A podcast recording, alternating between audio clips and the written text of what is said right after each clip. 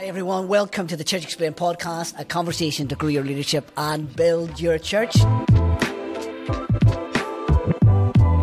Today we are on season three of the podcast. Season three, yes. Hard to believe, isn't it? We've I done know, I two know. seasons, and here we are, season Who, three. who knew it? And it's 2023. 2023. So we're excited to be here today. We've Yeah. got an amazing guest Yeah. lined up. Yeah. Do you want to tell us some more about this amazing guest? Yeah. 'Cause you know him. I don't really know him. No, well, But uh, we're going to find out about him today, Lo. well, we got Dan Blythe with us, who is uh, uh, part of Youth Alpha, and uh, we'll explain that a little bit. We, me and Dan, know each other through uh, youth ministry and youth pastoring together. But here's, here's a little bit more about Dan that he wrote about himself. So uh, let's see if it's any good. It's well written, I It is. It Well is. done. It is Yeah, well, well written. written. Yeah. Uh, but Dan, uh, uh, it was while backpacking in Australia, aged 18, that Dan encountered Jesus and went on to study for two years at C3 Bible College, specialising in youth ministry. When he headed back to the UK, aged 21, he started in a role as a youth pastor in Canterbury, Kent. There, he led an interdenominational youth ministry called Change. He met his wife Charlie at a festival called Soul Survivor, and after marrying, they became active members of Hillsong Church in London. Over the next decade, Dan worked as part of the staff team at Hillsong and led the youth and young adults and later the creative team. Dan is now the global youth director for Alpha, which he describes as his dream job. Dan and Charlie have two boys, Knox, age four, and Nico, age one. Dan supports Chelsea, and we won't hold that against him. And he spends his free time at his boxing gym and decided that 2022 was the year he would finally learn to cook. Dan, it's so good to have you on the podcast, mate. Thanks so much, guys. It's an honor to be here.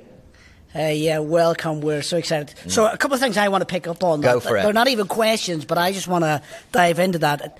It, it says here, his boxing gym. Is it your boxing gym or just a gym you go to? Yeah, it's just a gym I, I go to, unfortunately. I Oh, would like all to right, own 'cause my it- own one day. All right, because the way it was written, I thought you owned it there for a moment because you, you seem to own everything else around the world. So, uh, but anyway, so good to have you, and and uh, we're excited today, aren't we? Yeah, really? we are. Yeah. So, I wonder, could we just dive in and get a few questions to you today, Dan? How would that be? Absolutely, yeah, let's go. So let, us think about uh, your role with Alpha at the minute. What, what does that look like? Because that sounds like, uh, as you said, a dream job. Why is it your dream job? Tell us a wee bit more about that. Yeah, I mean, ever since I was 18 and I became a Christian, I've always just had a heart to help young people just have a space to encounter God's grace. And I've been in youth ministry all the way through my life, apart from the last couple of years when I was working for Hillsong, when I became creative director. And it was in that role where I was like learning to lead creatives, and I was sort of like sort of saying, God, why am I doing this? Uh, like, why this role? But um, it's funny because I wouldn't have got this job that I'm doing now if I hadn't have done that role of being creative director. Because a lot of what we do with Alpha is content creation, and it's funny how even when you're in seasons of life when you're like, God, what are you doing here? He's always doing something. He's always preparing for something that he might have in the future. And so this role that I'm in now, it's it's helping young people have conversations about faith, life, meaning, and purpose. There's a lot of culture and content creation involved in it, and um, really, I get to listen to youth leaders and young people around the globe to make sure that we can help serve them and equip them. I love that. And, and thinking of that stuff that you're doing with Alpha at what, what's your big focus at the minute? We, we, we want a little bit of uh, not not the sort of general stuff you tell everyone. Everyone, we want the sort of behind the scenes stuff, you know, under the radar. What's your big focus at the minute? Yeah, so at the moment I'm working on creating the new Alpha Youth film series. The last one came out in 2017. It's been done by 3 million young people around the globe, but COVID just put a big expiry date on it. And even though the theology is still true, the, uh, the packaging and some of the methodology needs to be changed. So we're working on that right now, and we're going to do English speaking version, Latin American version, Asia version, um, Africa version, German, French, Arabic, Indian. So we're just doing a lot of contextualization, young hosts in localized uh, countries, just so it's not like created in the West for the rest. It's like, you know, local for them. I like that. Not Yeah. created in the West for the rest. I haven't heard that before. I like that, Dan. I might steal that, actually. That's a good little phrase there. And listen, a little while back, we had your boss on this show, actually, Shaila Visser. Uh, she said your boss? Yeah, she's still my boss, and she's a great boss. I'm so uh, grateful for her. Yeah, yeah, Yeah. Well, give her a shout out on the podcast Yeah, yeah. as well. She did a great job with us back in 2021, I guess, was it? It was, yes. Season one. It was season one. It's Great season job. one. People Great can job. go back and listen to that. Um, so we, we want to explore this idea of engaging uh, this generation, Generation uh, Z or Z, however you pronounce that. Uh, we want to uh, explore that today because I think um, uh, there are some studies out there, and uh, it's a big generation uh, that's available to us as church. So, Dan, I wonder if you just dive in a little bit on describing who is uh, Gen Z, and also what are some of the interesting learnings from studies or experiences you found with that generation? Yeah. So Gen Z are born between 1995 and 2009. And so that means they're aged between 10 and 24. So you've got teenagers in there and sort of young adults. The next generation coming after that is called Generation Alpha. We didn't name them that. Some other person did in Australia. And that's the generation that's under 10, which is also a really exciting generation to be thinking about. But Gen Z are the teenagers of today, and they're a generation that has been labeled by the world as um, snowflakes. They're entitled, they don't show up, they don't do what they say they're going to do, they, they ghost you, which is when they text you. Well, you text them and you call them, but they don't text or call you back. And um, a lot of the stereotypes and labels around this generation that the world puts on them are very negative. And I just love to spend some time always thinking about what does God say about this generation. And when I think about snowflakes, you know, especially here in London, when they move together, they shut down streets, shops, and schools because there's power in togetherness. And that's what I'm seeing about this generation, Gen Z. Because of the digital revolution, they're coming together and they're bringing around change. Not just micro change, but macro change. But when you think about thousands and thousands of snowflakes moving together, you get what's called an avalanche. And an avalanche totally reshapes the landscape. And when I think about, you know, the last couple of years and the change that Gen Z have brought around, that's what we're seeing. It's almost like this cultural avalanche. You know, within that you'd call in the big cancel culture and all the rest of it. And um, I really believe that as the church, as Christians, it's our job to sort of go in the middle of the avalanche and find out like what needs to be rescued. Because even Gen Z themselves are getting sort of like caught up in their own avalanche that they cause themselves. And I think God is using this avalanche. You know, Romans 8 verses 28, it says God turns all things around for good for those that love the Lord. And I don't think he's afraid of it or worried about it. I think he's going to use it for his glory. But I do think as Christians, it's our job to go in and help rescue these young people uh, that are being hugely, um, I guess, knocked sideways by what's happening culturally. And then also make sure that the church is being rescued because, you know, one of the things that is getting battled through this avalanche is definitely the church. But like I said, I don't think God's fearful of it at all. No. I, I wonder if you could tap in a little bit. I know um, uh, you partnered with Barna on a study uh, that you guys did there at Alpha uh, around this generation. I wonder if there were some things that really stood out to you through that study um, that you could just, uh, uh, you know, give to our listeners today. Yeah. And for those that haven't heard about this study, uh, we listened to 25,000 teenagers across 20 countries around the world. And the, the survey, the study was called the Open Generation. Because when we got all the results back, what we realized is that this generation is really open and inclusive. They want to listen and they want to learn. And so, I mean, there was lots of different things that I could talk about for hours that sort of came up. But uh, one of the interesting facts was how they see Jesus and how they see Christians, so how they see the church. They see Jesus as um, loving, kind, and accepting, and they see Christians as judgmental, strict, and exclusive. So there's a real gap between how teenagers see Jesus and how teenagers see Christians. And so, you know, one of the things that I always put out there when we're looking at this study with other church leaders and youth leaders is like, how do we bridge that gap? Hmm. Yeah, that, that's some great stuff there. And what, what do you think of the other barriers then for this generation that we're talking about today? What are the barriers that are out there regarding faith? Hmm. So eva- evangelism is one of the things which um, Alpha really leans into. And so we ask young people sort of, what does evangelism look like for you? And um, one of the things that they seem to be really pulling away from is this, like, uh, you know, in the middle of the street, giving out a leaflet, like turn or burn, like lack of relationship. So they like to do evangelism um, through relationship because if there's no trust, um, they don't care what you have to say. And it's that old saying I remember when I was 21 at Bible college, and they said when it comes to youth ministry, young people don't care what you know until they know that you care. And it's a bit of a, a, throwaway, but it's still so true. Like especially for this generation, like it, uh, trust and relationship is key. The other things that they, they're looking for is a non-judgmental, free listening space so that they can invite their non-Christian friends into a space and they're not going to be judged for their lifestyle or judged for their opinions. Um, and then they're also happy with um, healthy disagreement. So on social media, you'll see a lot of shots fired, a lot of disagreement, a lot of hate there. But the algorithms are really triggered towards that stuff and they'll push that stuff more when you actually get a space of young people together, it's very different to what you see on social media. They're actually okay with um, healthy disagreement, listening to each other's uh, point of view. Um, we've heard stories of like young Muslims and young Christians just sitting down, having long conversations about their difference in faith, and still having a great relationship throughout that. Um, and then I think finally, one of the things when it comes to evangelism, they want to see word with, that, with action. So you can't say loving the poor if the church isn't doing anything for the poor. And so they actually want to see the whole, the whole Christian faith demonstrated visibly um, in, the, in their community locally. So preaching is one thing, but they want to see a lot of action accompanied to the preaching. Yeah.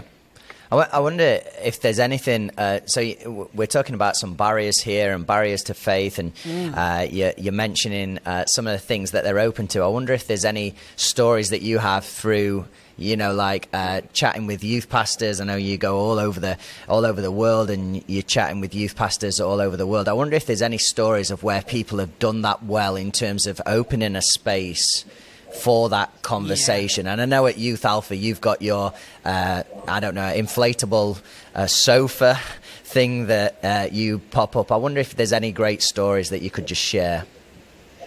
Yeah, definitely. And um, I think it's really important when we start to look at patterns and trends from these global studies every teenager is unique and every teenager is different. And even though we do these studies, what might work in a local church with your local youth group might not work and might not uh, work with the survey. So I'm, what I'm trying to say is um, the best stories that I've heard is when a youth leader hasn't just listened to what everyone else is saying about youth ministry, they've listened to their young people and they've asked them, you know, like, what is it that you're passionate about? What is it that you care about? What would create a space for you to invite your friends? And then they've actioned that. And so what works in Kuala Lumpur, Malaysia, definitely won't work in London. And what works in London probably won't work in, um, you know, in, in Argentina. And so I think the best stories I've heard is literally just when youth leaders have thought about what does a safe space look like for their local young people. And then they've really been able to um, let go of uh, the, the strategies and the things that have worked last year and then created something new for this year. So, really like um, holding everything that we've done in the past really lightly in our hands which is really hard to do because, you know, if something worked last year, you think, why won't it work next year? But I think if, we, if we're really caring about these young people, then what we're doing is we're listening to the young people that we have today rather than the young people that we're maybe looking after three years ago and allowing the youth ministry to really evolve and change as the, as the young people evolve and change in the sort of culture and society. Very good. No, great. Dan, you, have mentioned a couple of things there that I think would be good for us just to pick up on, yeah. which is around this creating a safe space and uh, building trust with young people. Uh, as we think of uh, our listeners today, maybe lots of leaders out there, youth pastors, church leaders, uh, you know, obviously they can do those two things, which seem to be big things, really, aren't mm. they? What else can they do to really begin to engage with this generation? Yeah, um, such such a great question. Um, so I think we've got to look at like what is what is the metrics or what are the KPIs, key performance indicators here. Normally in youth ministry and Sunday services, a lot of the metrics are how many people attended our Sunday service. And uh, if you look at the way Sunday is set up, it's rows, and we come in with our notepad and we listen to the preacher and we take the three points and then we go home. And that's, that's great because we're teaching the Bible. But young people have 10 questions for every one point the preacher has preached. And so this small group environment, the, the connect groups, um, I would say I would encourage like what emphasis, um, what resource, what time and energy are you pouring into those small groups? Because that's really where uh, a lot of discipleship and fruit happens. Uh, and then I'd also say, how are we raising up youth leaders um, and we're trusting them that they're just going to be faithful stewards of the young people that they've got to disciple? So, you know, they might not have, you know, 50 young people on a Friday night filling the auditorium, but that youth leader might have gone to like a football game to, to listen to them and to support them. Um, they might have called them up midweek to pray for them for the exam. Might have taken them for Nando's when they failed the exam. And so a lot of those metrics, um, they're not as easy as easy to record and to, to share. But I think if we just raise up youth leaders that we really just trust to get on with the work and just you know be praying for them. And I think finally, I just say don't see youth ministry as this as this separate thing. Like this is the church and the youth ministry is over there. Try to do everything you can to bring the youth ministry in, so it's all one.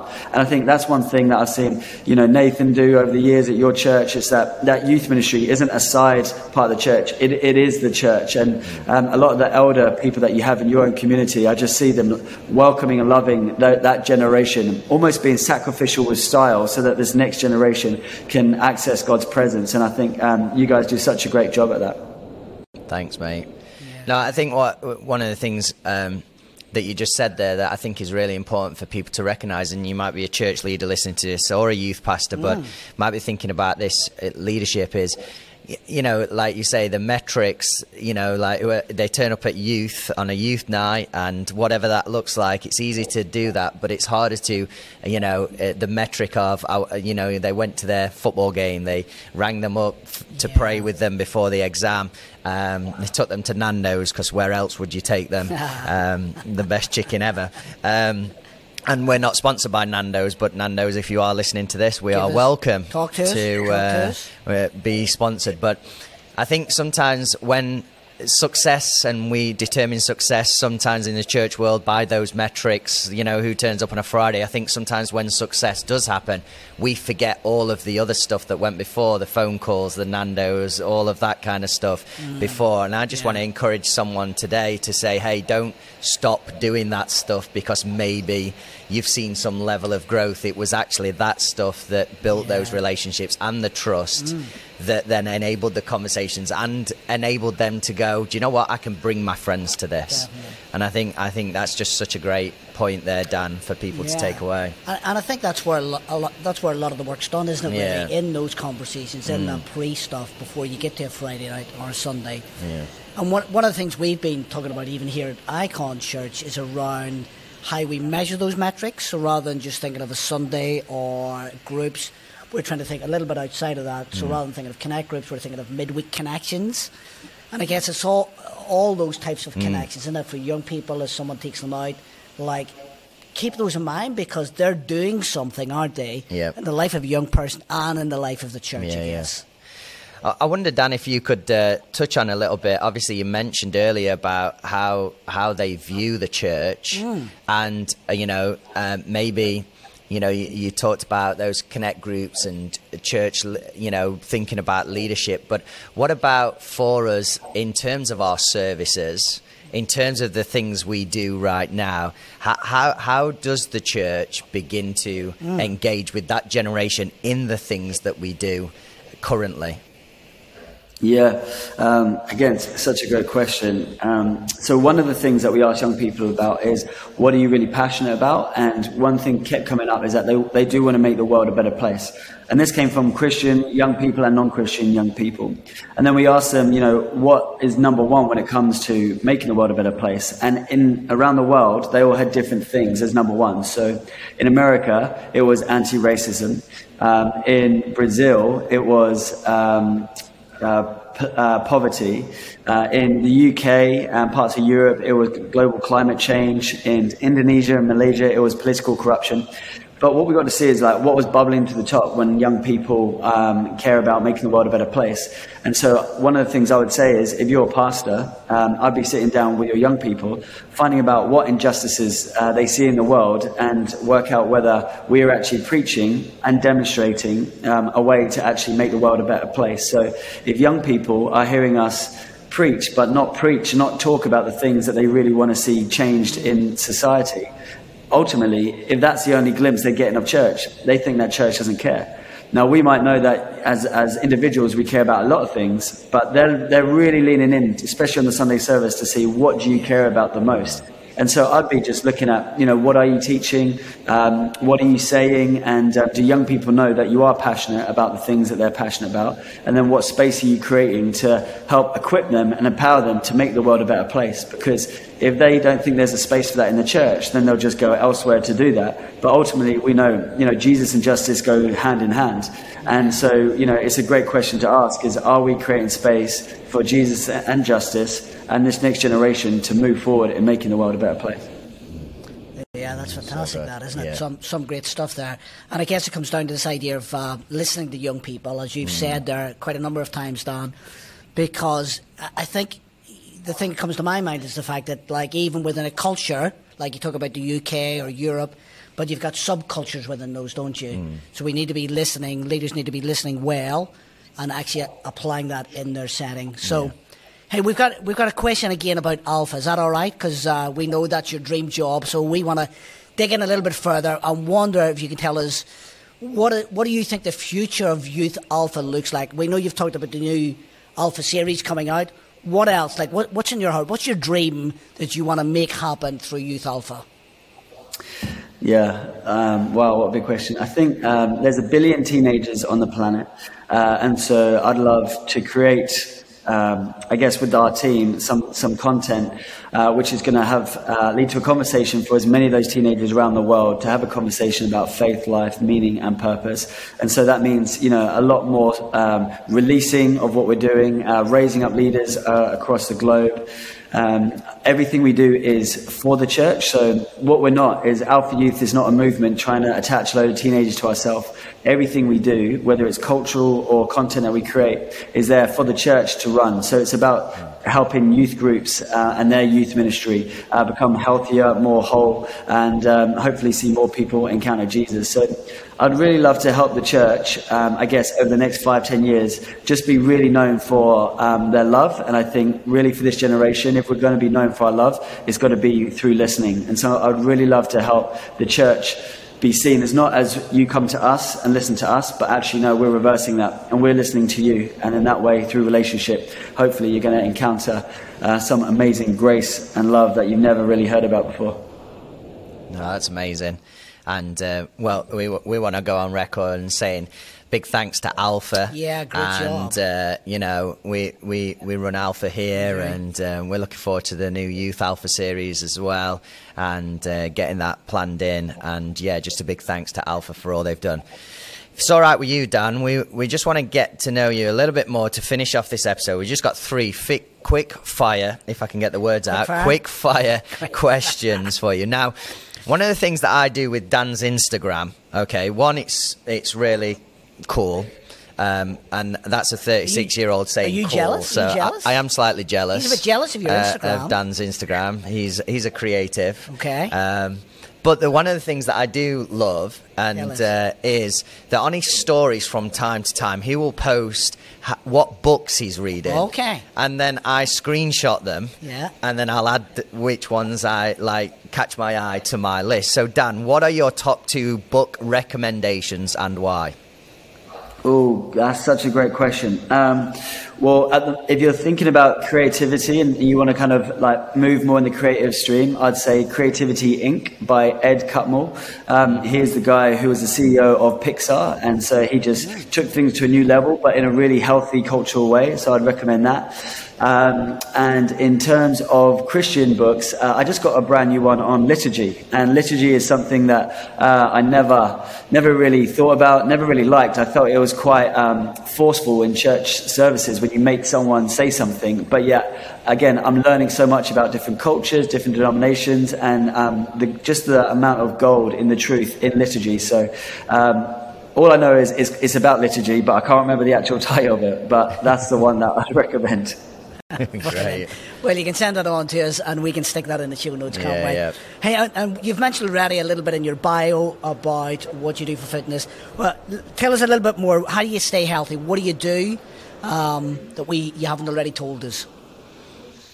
Yeah, I exercise uh, six days a week um, from seven till seven forty-five at my boxing gym, uh, and I just for me that's like I got no phones, got nothing, and I'm just um, you know smashing those punch bags. And so for me, that's I, I, think it's very therapeutic. You know, there's no kids around me and stuff, uh, and then as much as I can, um, I just eat as healthy as I can, and I get to sleep as early as I can. Awesome. I, I, stayed at Dan's house once, yeah. and um, he he was he was out. Uh, going. I don't know if he went to the gym or for a run around 7 a.m. Nice. Uh, I stayed in bed. Yeah. Um, at that point.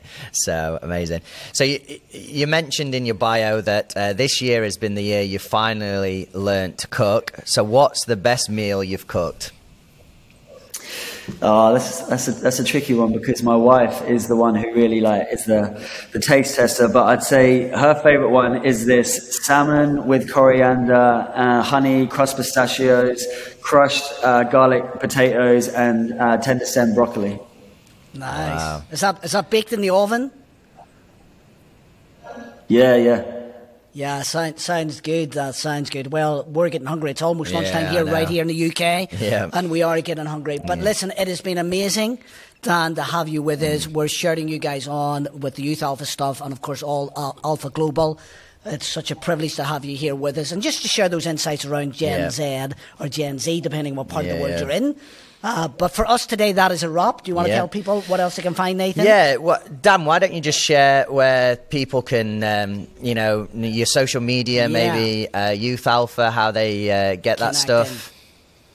Yeah, absolutely. And I just want to say, guys, thank you so much for having me on this podcast. Um, I love Icon Church, and every time I've been there, uh, I've just walked away with like um, such a, I guess, a bit of a wow moment of, of the community that you have there. I think a lot of stuff can be manufactured, but I think um, experiencing your community, like you walk away and just like just grateful for that authenticity that you guys have there. So thanks for having me. But yeah, in terms of like Alpha Youth, uh, the website is just youth.alpha.org, and then in, if you're on Instagram or TikTok, it's just at Alpha YTH, and you'll find all of our sort of stuff there and more information about it.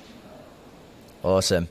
Well, Dan, thanks so much for being on the podcast, yeah. and thanks to everyone who's uh, listened to this. Please rate, review, share, subscribe, however you consume this content. And don't forget, we've got a load of resources, free resources at icon.church forward slash open. And it's been great to be together Wonderful. exploring this topic engaging Gen Z. And uh, we look forward to seeing you next time on the Church Explained podcast.